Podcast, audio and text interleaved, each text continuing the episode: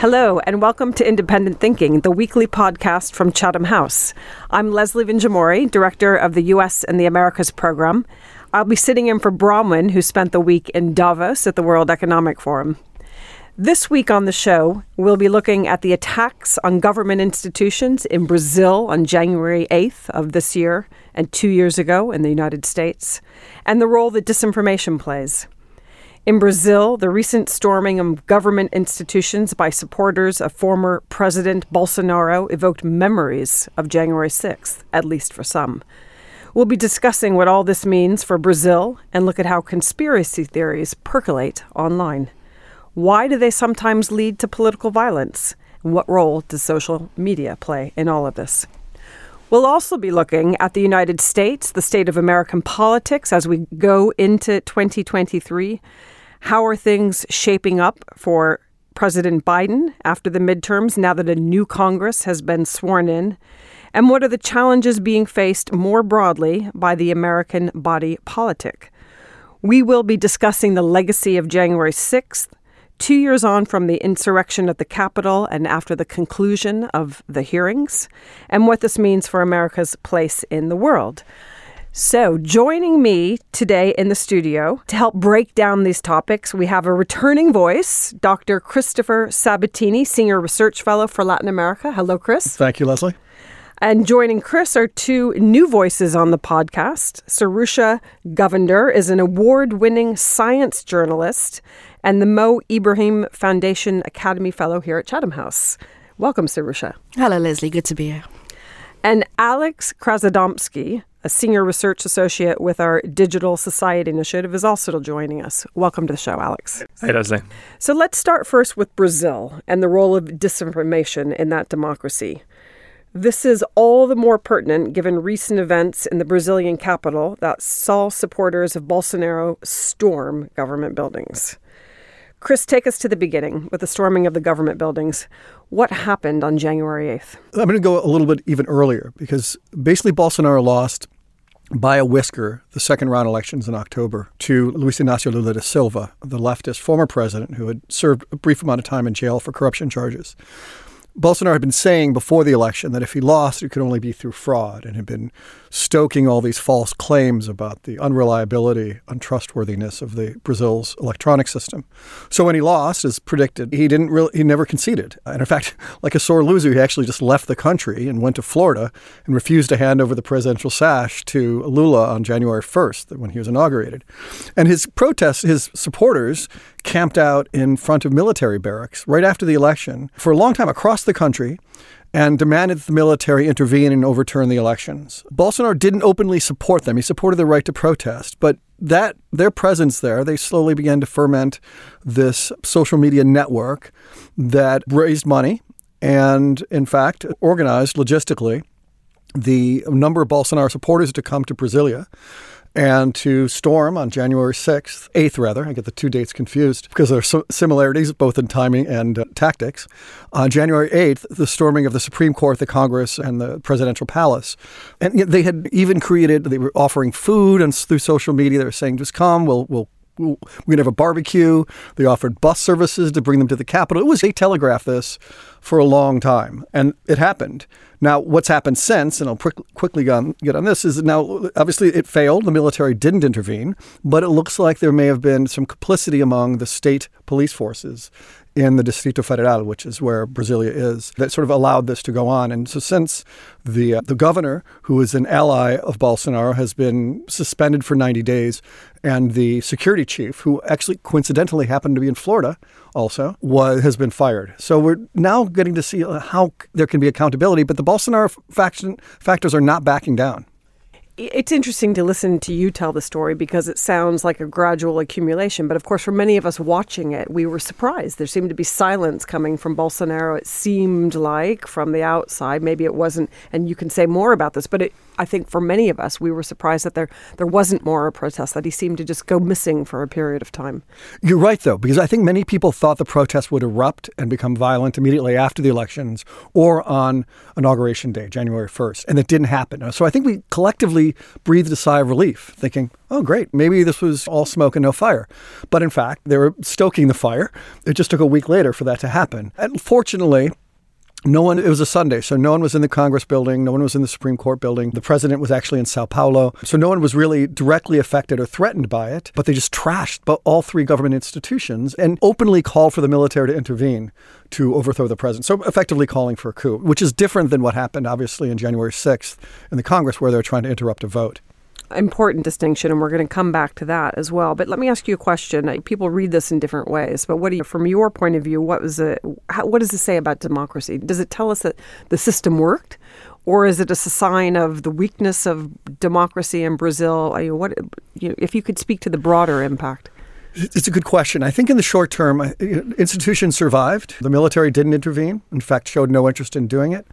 Immediately afterwards, the military and the police forces did take apart the camps and sent the demonstrators back because they were getting all over Brazil without violence. There was no repression that accompanied this. Um, it was relatively peacefully returned to normal. And immediately afterwards, Lula returned to Brasilia, and there were number of marches and statements across the board by uh, Democratic leaders, including those from Bolsonaro's party, including the Supreme Court, denouncing the effectively the coup attempt and the insurrection. I think the question, though, is going to be over the long. First is, and Alex and I have written about this in an expert comment on Chatham House, is you know what to do about the regulation of mm-hmm. social media that allowed this to happen. Because right now, what you have, and this is very dangerous. While we Lula has to ensure there's accountability for these anti democratic acts from the protesters as well as from the social media companies that allowed this to happen. It can't be vested with one government or one person. And right now, it's mostly a Supreme Court Justice, Alexandre de Moraes, who is leading that. And that's troubling because it does inflame the suspicions of the Bolsonaro that Bolsonaro's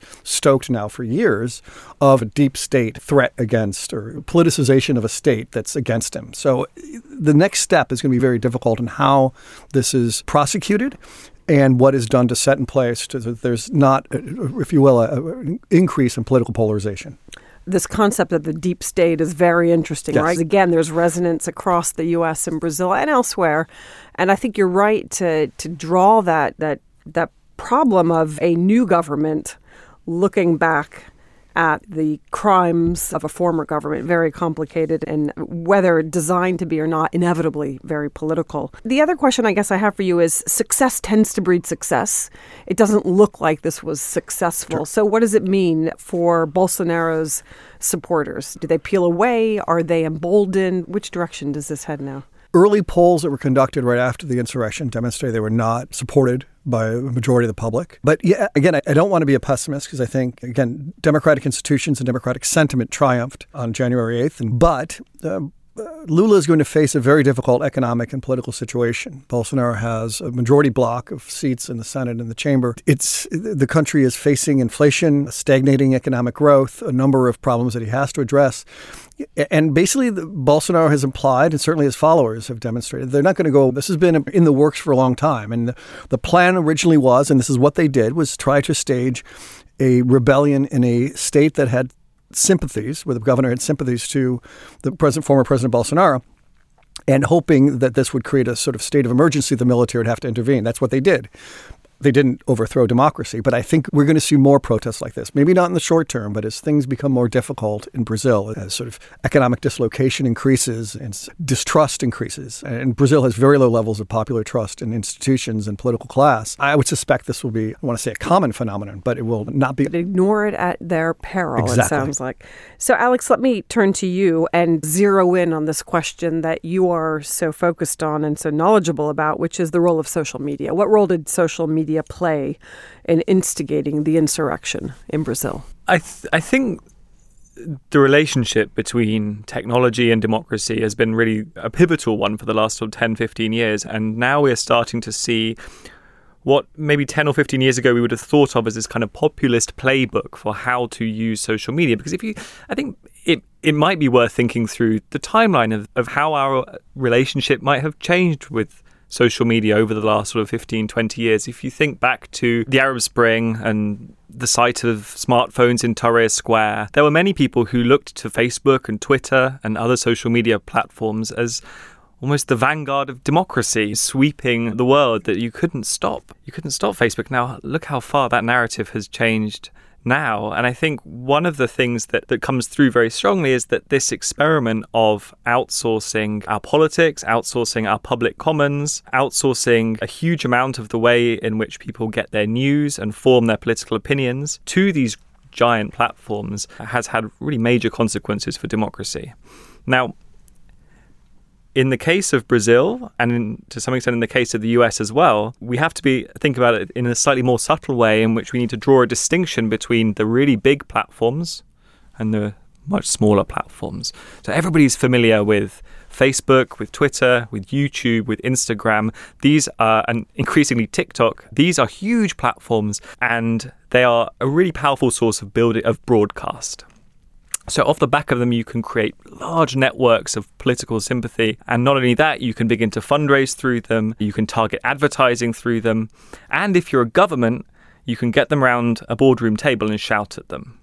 That's one sort of group. The second group, and these, and the group of platforms that were instrumental in what we saw in the US, in Brazil, as there are no boardroom tables there. So these are platforms like Telegram, Gab in the US, Parler. There are a profusion of what is known as alt tech, and these have sprung up in the, over the last five or six years as major platforms under government and public pressure booted these slightly more extreme voices off their platforms. Um, in response, they started their own. And the story was this was all a bit funny because these platforms weren't very good. They found it very difficult to find hosting. They didn't work anywhere near as well as the as the major platforms, and they did represent a deplatforming of these voices. Now, over the last couple of years, I think that might have changed. And now these alternative tech platforms, including the one started by former President Donald Trump are a bit more resilient. They are building a bit of a base and they are proving that the old solution of publicly shaming a social media platform or shouting at them from around the boardroom table may not be the only the only way in which we can begin to push back on the effects that social media is having on our democracy. And what does that mean? Well, it probably means regulation. So let me bring you right back into the events of January 8th in Brazil this year and January 6th in the United States two years ago. And again, to this question of social media, and you've given a really good lay of the land and the trajectory. But how would you describe or how would you compare the role of social media in these two attacks on government buildings? Very different, obviously, certainly in the case of the US, with a very powerful leader stoking the insurrection. But how, just if you draw us into the social media question, how would you compare? I think there are major parallels. There are, and I think what January the 6th and January the 8th show us is the power of these alternative tech platforms. And we perhaps sometimes might think of social media primarily as a tool to message or to, to share a message here and there or to communicate or whatever. But actually the profusion of technology that supports alternative politics or extremism in the case of in the case of some politics goes much further than that. And so just like we saw in the US, as we saw in Brazil, these are live streamed now. So there will be a, there will be a video record showing showing the actions and sharing them more broadly. They will be funded. Traditional payment platforms might try to remove extremists. There are now alternative payment platforms that will be set up to support them. They will be coordinated through social media platforms. So I think what, what this is showing you is that there is now an avenue to pursue extremism and extremist politics through technology, and all of the tools that we might associate with that are necessary to creating a kind of political movement or even a political an action like the one we saw, like the storming of the Capitol building or the action in Brasilia, all of that sort of underlying infrastructure is now perfectly available to whoever might need it. And it's no longer the case that that we can that somebody important can make a phone call to somebody and remove somebody from a from this space entirely. The proliferation of alternative technology has made these extremist political movements far more resilient. Serusha, let me come to you on this question. Uh, I guess asked in a slightly different way. What role has disinformation played in in politics in Brazil? It's an interesting question because disinformation has been an increasingly big part of how emerging democracies and democracies do business these days.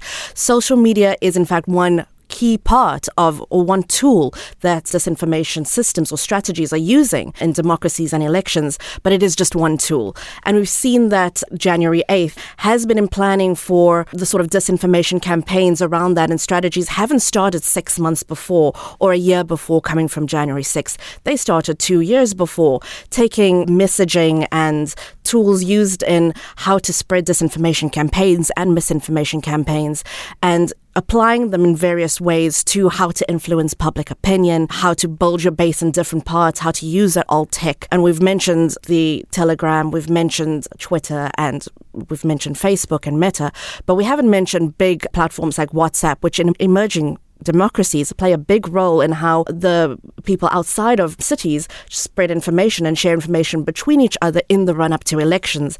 And what we saw, particularly in Brazil, is that WhatsApp had these these sort of marketing firms or bot farms spreading mass information to the voter roll and voting public to influence uh, an election a year ahead of what was going to happen. So we were talking about Bolsonaro staying out of the conversation of I'm not directly influencing these misinformation, disinformation campaigns campaigns, he wasn't exactly standing in their way either, which is very influential many people want to draw the comparison, so I'm going to bring you back to that again. And I guess there are some that that worry or wonder what extent to what extent Trump and his use and misuse of social media of disinformation influenced events in Brazil. You're suggesting that maybe not as much as perhaps people feel in the popular in, in popular discussion, but do you think there has has Trump and the tactics that were used in the U.S. have they had a direct influence, or is this just pervasive? It's in, integrated into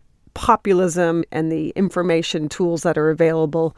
Or is it when you get a very powerful country and a very influential leader that it does actually have a have an effect where people begin to mimic these tactics?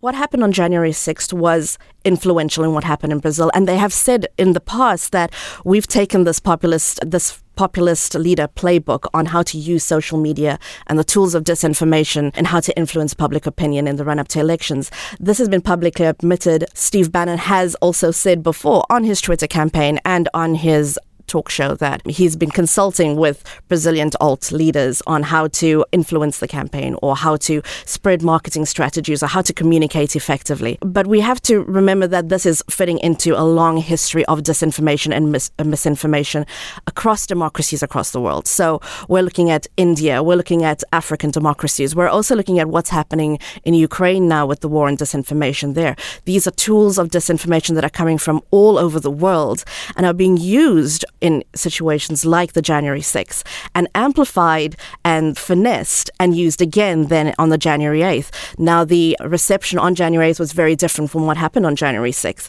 but it hasn't stopped there. And despite the fact that the Bolsonaro supporters didn't get the result that they wanted, they really wanted, it seemed, that the military to step in and enforce a coup d'etat on their behalf, really showing that they don't even understand the constitution and how that would work. But they haven't stopped there. That hasn't dampened their spirits. They've taken that and said, we'll reshape the narrative because that's what Trump and his supporters have done in the US. We'll reshape that narrative to say, look, obviously the violence perpetrated wasn't us at all. That was leftist infiltrators or their there's campaigns now to perpetrate human rights abuses against the people who were arrested during during the uh, election violence. Now, none of that is is in fact or and has been investigated and disproved, but that hasn't stopped that social media machine from churning forward and going forward with these disinformation campaigns. So this brings us to the United States, one of my favorite topics here at Chatham House and, and, and, in general. President Biden enters 2023. He has a new Congress. We weren't sure that would happen. It has now happened with a new Speaker of the House elected. So let us turn to you, Chris. Well, let me turn the tables on you, Leslie, and let me ask you: What is your read? What is what are the challenges facing President Biden in 2023 beyond the Congress? Yeah, it's a very interesting question. This is a very big year for multiple reasons. First of all, it's going to be the year when we're going to start to understand who the candidates are for the 2024 presidential elections. And that will be the backdrop to everything that happens in the United States. I think it seems to be more obvious which direction that's heading in the Democratic Party, although Biden now has the challenges of investigations and of these documents. It's much less obvious, I anticipate, in the Republican Party. So that I think will be a big, ongoing, very important series of events, but also a distraction for President Biden and what he intends to do as will this new Congress. So, the domestic agenda that he's been quite successful at pushing through, whether it's the Inflation Reduction Act, the infrastructure package, any number of things, is now going to come into question, be stalled, be challenged, be investigated. And so I think Biden will do what he's always wanted to do, what he has been doing, and what most presidents would do faced with this, what, what most American presidents would do, which is to look to foreign policy. And here there are challenges for sure, but from a domestic perspective, there's a fair amount of bipartisanship on some of the big issues. China's the obvious one. So far on Ukraine, although there are a lot of things to be diced out in those too. And then I think we're going to get a lot of contestation and politicization over immigration. And the Republicans are going to make the southern border and immigration a huge point of focus. So that will be a major challenge. And that's something that Americans care about a huge amount. And as we get closer to deciding on candidates, and on parties and politics and electoral politics come to the fore, immigration is going to be right up front and center. It resonates with people. But in terms of those foreign policy challenges, I think this is really the year of China. I think that's what Biden and the Democrats had thought would be the focus of their first year prior to the February invasion last year. And so now I think we're going to see real focus on technology competition on really being the overlay for all policies towards China, whether it's an economic strategy, whether it's very much more about semiconductor chips, military engagement in the region, and modernizing that military positioning. And within that, I think there's going to be a really big focus on will Europe and the United States remain on the same page? Will they become more aligned, or is this going to be become more difficult because Europe's not necessarily on the same page when it comes to export controls and semiconductor chips and America's extraterritoriality. So, some really difficult issues coming up, but I think they're ones that this administration has wanted to sink its teeth into for a very long time. It's packed full with foreign policy experts. In the run up to the 2024 election, do you have a sort of view on what kind of electioneering we're going to see, what kind of politics. Is, are we going to see a sort of continuation of what we've seen over the last sort of six to eight years? I guess the obvious question is do you think Trump will be the candidate or not? I think that Trump will be a candidate. I the question is how we get to where I think we're going to land, mm. which is I think we're going to land with Trump not being the president for sure.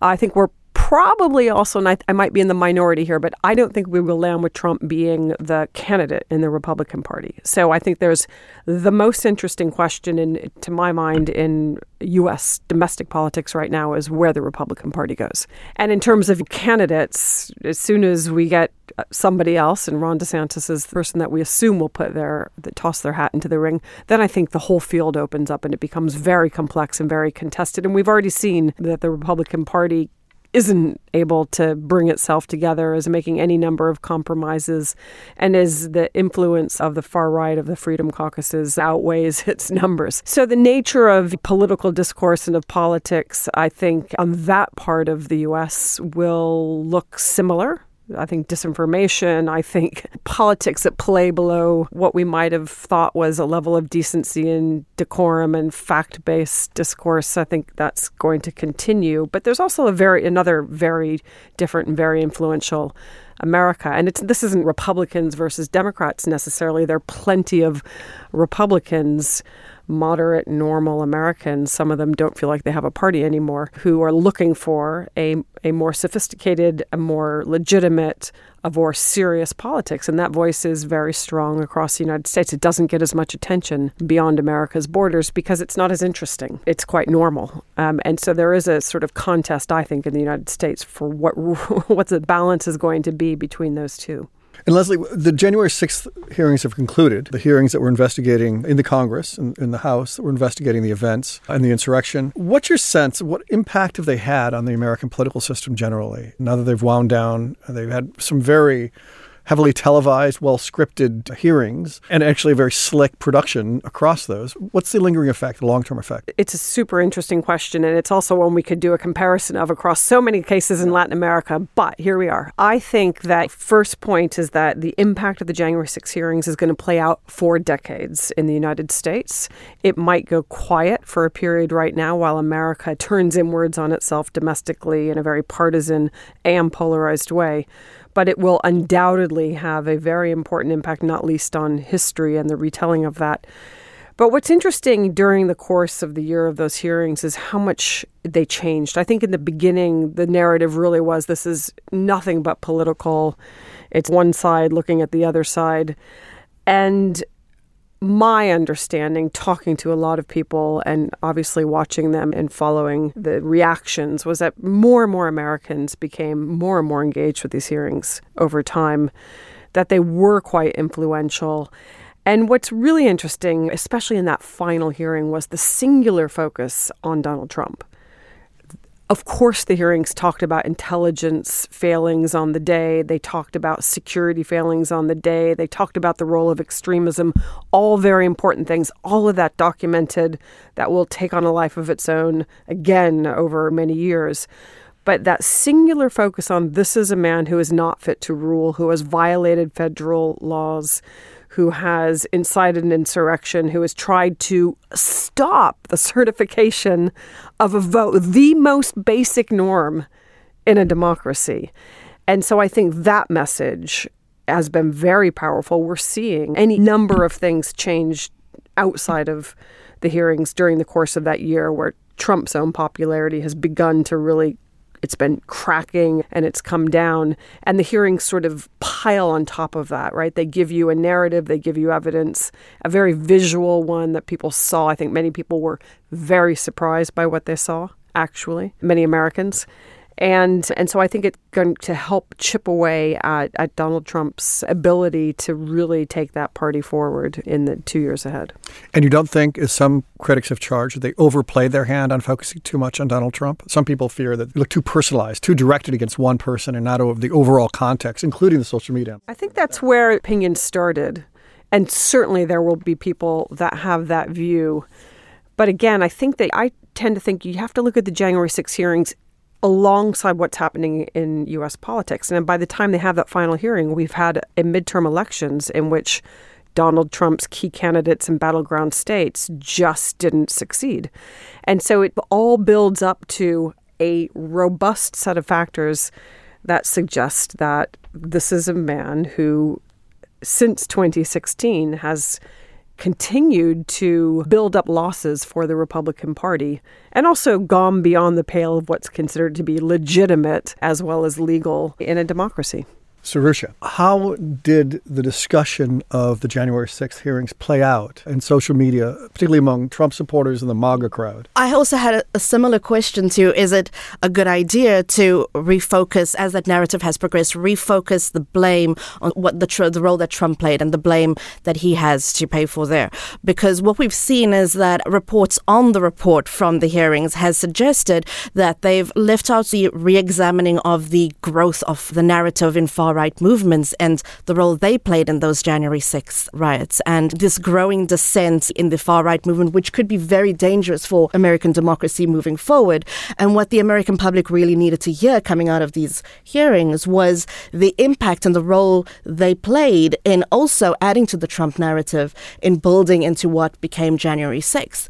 And in examining that, they would have also had to look at the role certain Republican leaders have played in emboldening that message on Twitter and on on social media and being more actively involved than, in fact, Trump was himself in proliferating that message. And media generally have been very critical, and now coming in the recent weeks have been more and more critical of is it right to just focus on these populist leaders as figureheads when if you take one populist leader out, will that movement die completely, or will the next sort of populist leader step up because that movement behind them is still I'd love to hear your thoughts on that. I, I, think this is a really interesting point, and it goes to that in the U.S. It goes to that broader debate about whether, when Trump ceases to be the leader of his movement and of the party, will Trumpism just simply continue? And my own view is there is a fundamental difference between Donald Trump and everybody else that seeks to mimic or copy his policy views, his tactics, his way of governing. And so it was clearly a very singular choice, not in the overall hearings and investigations and the report, which is extensive, but in the kind of televised hearings, and especially in that last one, to singularly focus on Donald Trump. And part of it comes down to what is your theory of leadership? What is your understanding of the impact of particular leaders and whether or not they're replaceable. My view is that in the US context, there's something very specific about Donald Trump, the man, the person, that, and to the extent that you can chip away at his legitimacy, at his following, that is actually an extremely important thing to do. Yeah, I work in a region that has had its fair share of populist leaders. In fact, it's defined sort of the populist demagogue Latin America. And in those cases, you think of the populist leaders historically, Juan Perón of Argentina, Getulio Vargas of Brazil. They've their movements remained even after. But I think there was always this hope that people like Bolsonaro or Trump would just be a flash in the pan. Clearly, they're not. So I'm curious, Alex, what's your sense of how social media is sustaining this, or is it too diffuse? I think one of the interesting things social media will do is lead to an almost internationalization of this kind of extremist politics. When Donald Trump was running for office in first time around, it was 2016. Yep. He drew enormous amounts of attention from extremist groups in the UK and in Germany and France and Europe. He was a figurehead in many respects for an international movement that is incredibly diffuse and really difficult to pin down and at times totally idiosyncratic in its messaging, in its in the way that it carries out its politics. And obviously, an international movement like that, it's very difficult when the internationalization of this kind of uh, this kind of politics doesn't make a lot of sense when you zoom in at a single country level. You lose this context of what's taking place in the fringes. Where, and my guess is, and we were already starting to see this with Viktor Orban coming to speak at CPAC, and then there's some, some praise in the Republican Party for in Italy that there are a new figurehead might emerge, and that person may not be in country but they will still be somebody who's worth admiring for for this sort of international. it's very difficult to call it a group, but certainly this sort of this. The, yeah, I wouldn't know how better how best to describe it. Can it be sustained? Can you continue to have Bolsonarismo or Trumpism without Trump or Bolsonaro? Or if they're so politically damaged, can social media continue to sustain that? Leslie, the, again, I think you still have to if you're going to start to talk about impact, scale of movements, very different contexts. And I, I guess the key question that so many of us were asking everywhere, but in, in my in my land, landscape in the U.S. was how strong are the norms? How strong, how robust are the institutions? And what does it say about democracy? And we saw a lot of what we thought were institutions or were legal, a lot of what was holding up many practices were actually norms. They were expectations of appropriate behavior. They weren't the, the soft guardrails. So you could, yeah, so you can break, a lot can be broken down. But the institutions, in fact, they held on January 6th. Congress returned, they certified the vote. There was a transition of power. So in the end, I think you've really got to get there is a movement. Of course, there can be more Trumpism, but let's talk about what that means, how consequential it is, how far it can push the boundaries of democracy, of the fundamental norms.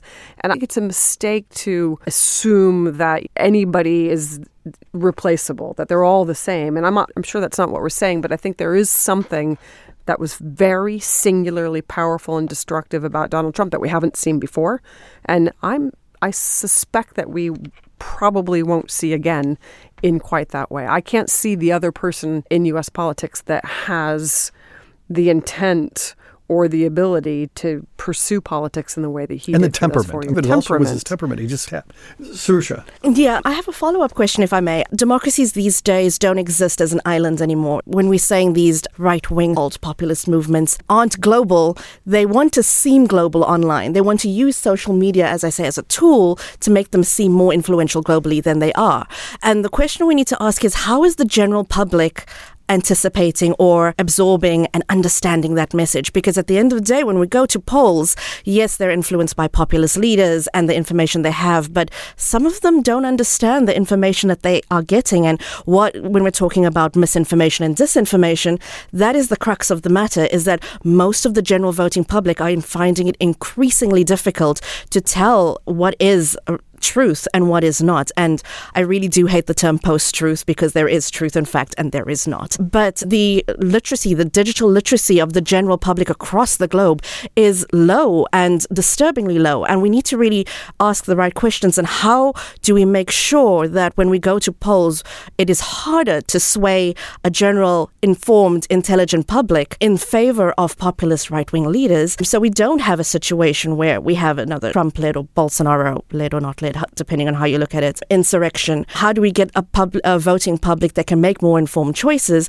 And increasingly, media have also said that the sophistication around disinformation and misinformation, and they are different, which is why I keep repeating them separately. Why the tools and the strategies around that are increasingly difficult to tell apart and monitor and disprove and keep up with them as they are growing. This is something we really need to tackle more head on. Otherwise, we're just going to see this more and more with every populist leader going forward. It won't be Trump now, maybe not in the next election, but there will be another Trump. Serusha, let's stop there with a cliffhanger because I think it's, that's the big question. And we'll continue to our listeners and Bronwen and Leslie both. I think this is an issue that we need to continue to explore.